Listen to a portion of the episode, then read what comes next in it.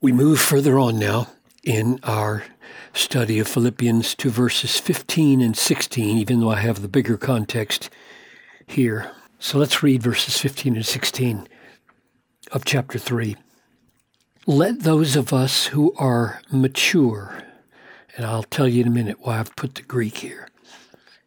Let those of us who are mature think this way. And if in anything you think otherwise, God will reveal that also to you. Only let us hold true to what we have attained. Now, next time, we're going to focus on think this way and relate it back to the context here. But right now, all I want to do is ponder this word mature, which in the King James version is translated perfect. Let us therefore, as many as be perfect, and I put the Greek there because teleioi is used numerous times in the New Testament for perfect or sometimes mature. Be thus minded. So, what kind of perfection or maturity does Paul mean? That's what I want to focus on.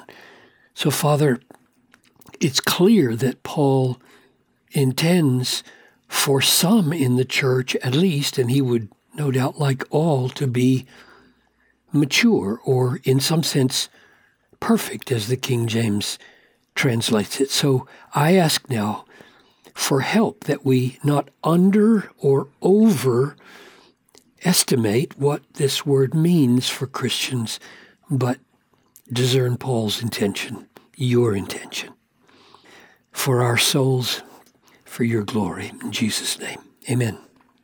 Let those of us who are teleoi, mature, think this way. What does that mean? Well, other places like Matthew 5:48, you therefore must be perfect, same word, as your heavenly Father is perfect. Wow, that's a high standard. So perfect there would stretch all the way to the Father's kind of perfection, or in some sense, um, like Him, whatever this word means. What does it mean? Let me give you a few examples that use pictures that I think will point us to Paul's intention. Let's try his letter to the Corinthians, chapter 13. We know in part now, and we prophesy in part. But when the perfect, so there's the word, comes, the partial will pass away. So the contrast is between in part in part, partial over against perfect. That is, we have here we have one or two parts, and here we'll have all seven parts, or eight, or a million, whatever. You see the differences partial versus all the pieces in place. And then he moves to another picture, which I think is not an accident in relation to this word, which is translated mature in other places. When I was a child, I spoke like a child. I thought like a child. I reasoned like a child. That would be immature. And when I became a man, that would be mature. I gave up childish ways. And so I think triggered in Paul's minds when he used the word perfect or mature here or complete or having all of its parts complete, he thought of the contrast between a child and a man. So a child is like a man in many ways, but his arms are short and legs are short. His mind and his reason are not complete. His his way of uh, using all of his musculature isn't complete. But then when he becomes a man, he is this.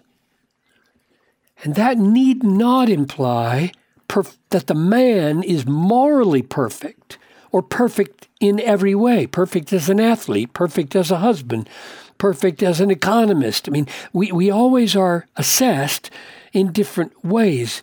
Let's try another text. 1 Corinthians 14 20. Brothers, do not be children in your thinking, but be infants in evil, but in your thinking be teleioi. And the contrast is again between the way children think and the way adults think.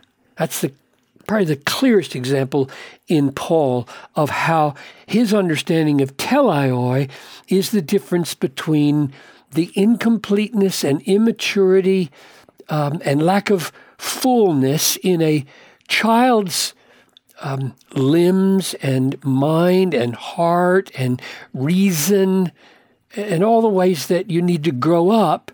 And then when you're mature, you're not limited that way anymore, even though when you grow up, you're not necessarily sinlessly perfect.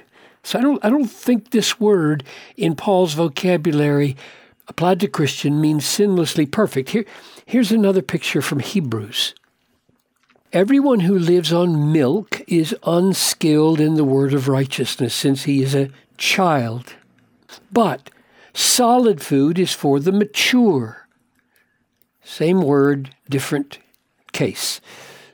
Child versus adult.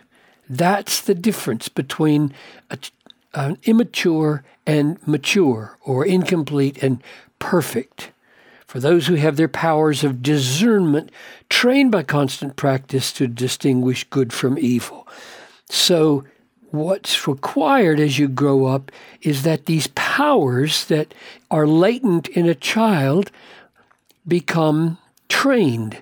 This discerning power and skill become trained. So let's go back now to our text.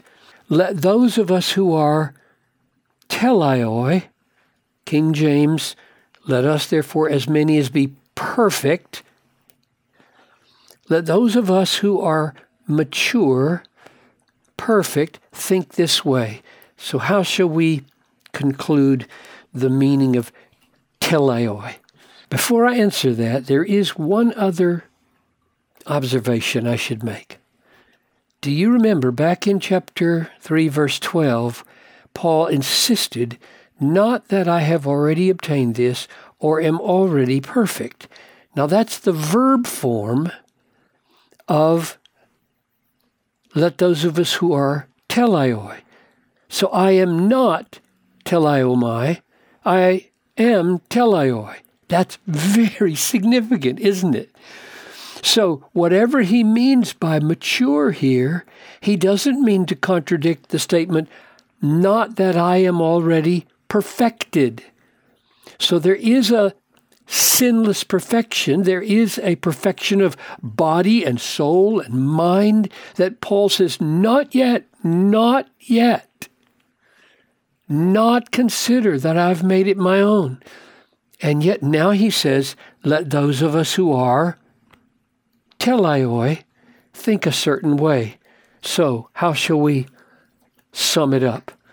Well, we could say it means not babes. It means not um, inexperienced. In spiritual exercises, or abilities or warfare, or positively, it would mean our faculties, faculties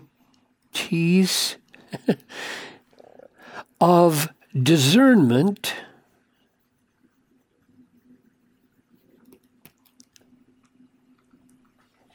Have grown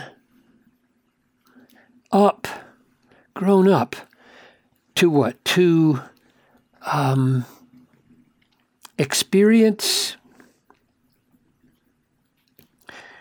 spiritual affections.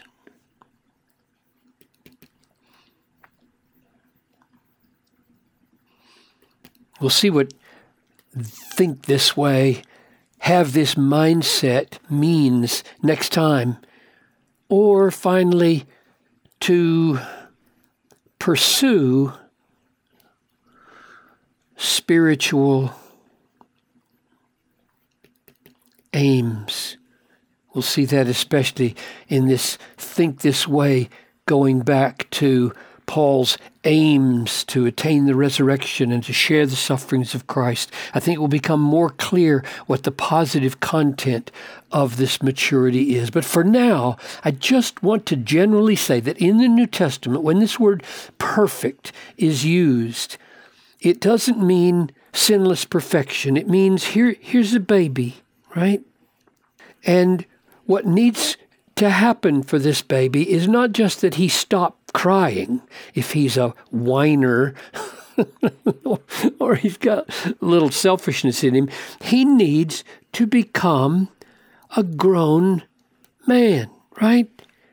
His arms need to finish growing, his legs, his heart, his eyes, his mind, his, reason. That's the process that's being described here in we need to be mature